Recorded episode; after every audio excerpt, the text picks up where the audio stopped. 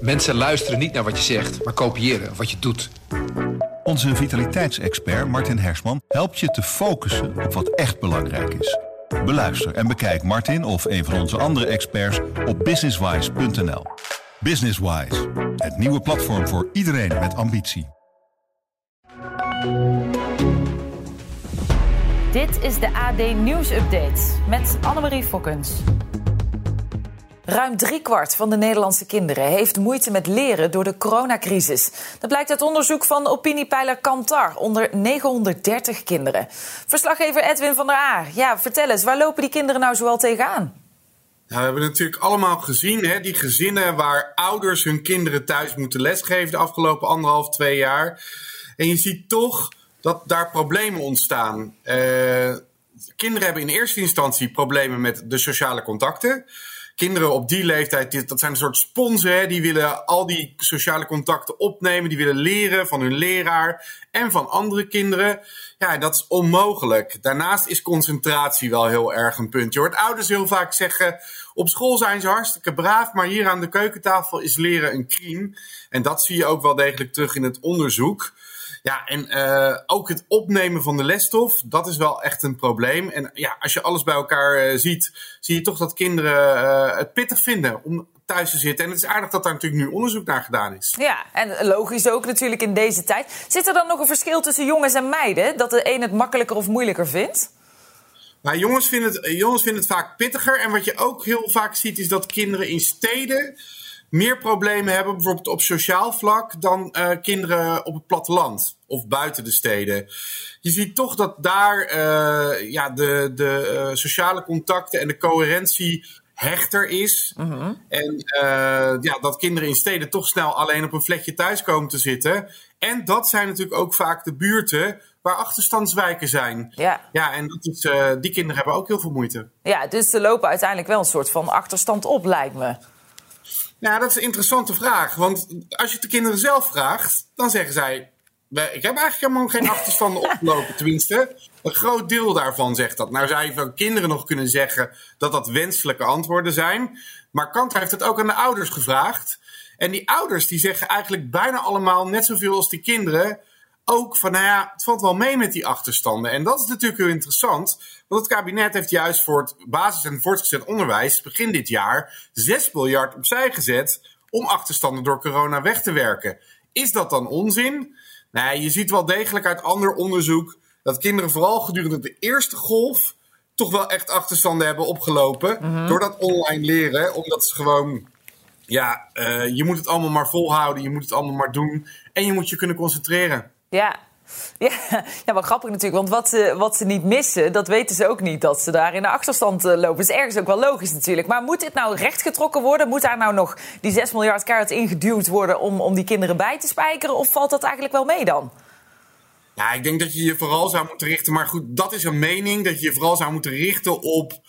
Uh, de kinderen in achterstandssituaties. We hebben allemaal misschien vorig jaar de documentaire Klassen gezien. Ja. Waaruit bleek dat bepaalde kinderen het gewoon echt ontzettend zwaar hadden. En veel zwaarder dan andere kinderen tijdens de coronacrisis. Dat gaat zelfs door tot in de schooladviezen. Dat gaat door tot in de eindtoets op de lagere school. Ja, en dat kost zo'n kind op een bepaald moment natuurlijk ook gewoon carrièrekansen in de toekomst.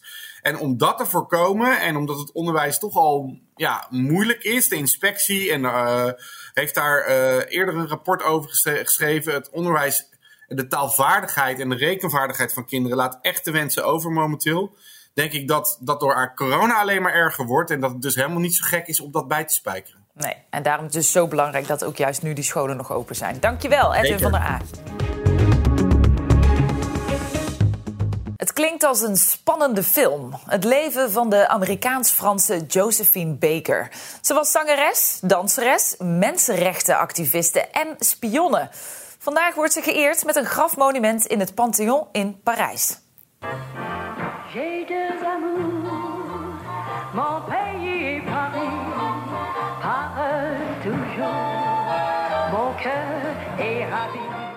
En dat is lekker wakker worden. Ja, Frankrijk-correspondent Frank Renaud vanuit Parijs. Ja, Josephine Baker is uh, de eerste zwarte vrouw die wordt uh, bijgezet in het Pantheon. Hè? Hoe bijzonder is dit? dat is eigenlijk in heel veel opzichten bijzonder, want dat Pantheon is sinds 1791 opengesteld als publieke begraafplaats voor de Fransen die echt iets hebben bijgedragen aan de Franse samenleving. Dus je moet iets bijzonders gepresteerd hebben wil je daar worden bijgezet. En het is sindsdien, dus in 230 jaar tijd, nog maar 80 keer gebeurd. Er liggen 80 beroemde dansen. En van die 80 zijn er 75 man en maar 5 vrouwen. Dus Josephine Baker is de zesde vrouw, heel bijzonder, die wordt bijgezet in het Pantheon.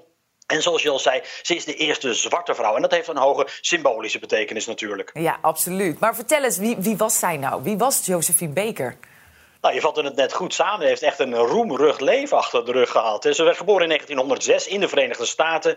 Maar dat land was toen echt nog ja, het terrein van rassenscheidingen. Ze moest als klein zwart meisje bijvoorbeeld gaan werken in de huishouding bij een wit gezin. Nou, ze wilde zich daaraan ontworstelen. Ze wilde danseres, zangeres worden. Dat deed ze zelfs al als tiener. En ze heeft toen besloten om naar Parijs te gaan. Want Parijs was natuurlijk het mekka van vertier. Hè? Alle grote wereldcabaretzalen, die waren allemaal in Parijs. En daar ging ze op het podium staan. En daar werd ze opgemerkt, want ze deed namelijk nogal iets bijzonders.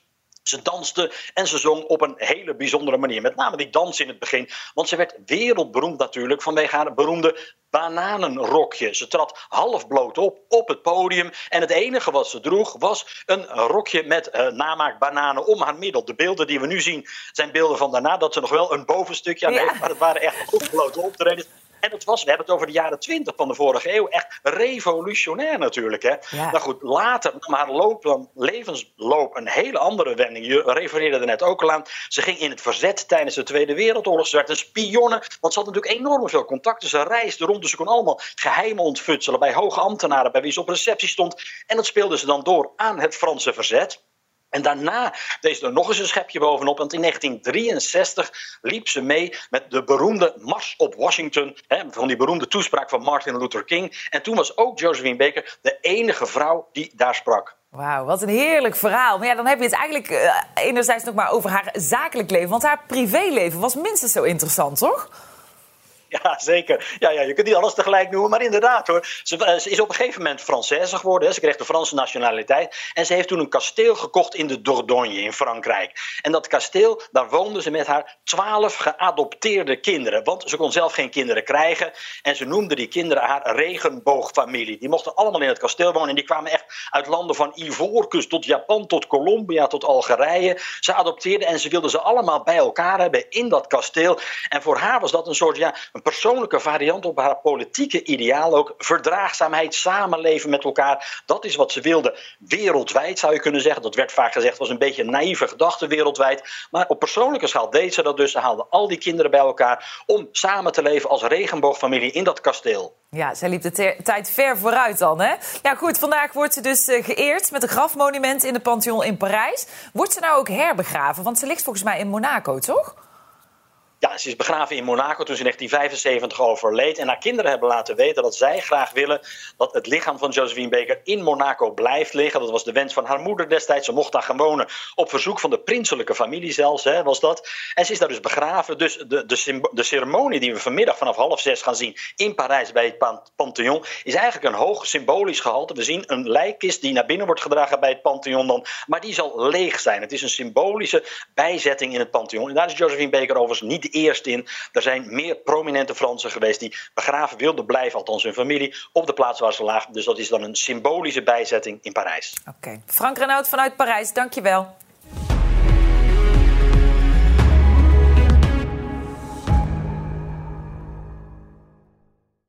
Loop jij rond met het gouden business-idee? Of het nu een winkel is, een app of een product waarmee je de wereld wil veroveren? Dan is Droomstart de kans voor jou. De ondernemer helpt je jouw droom om te zetten in actie. Ga nu naar droomstart.nl en meld je aan. Een goede spreker herken je aan de QA aan het eind. Onze lifehack-expert Martijn Aslander geeft je adviezen waar je echt wat aan hebt. Beluister en bekijk Martijn of een van onze andere experts op businesswise.nl. Businesswise, het nieuwe platform voor iedereen met ambitie.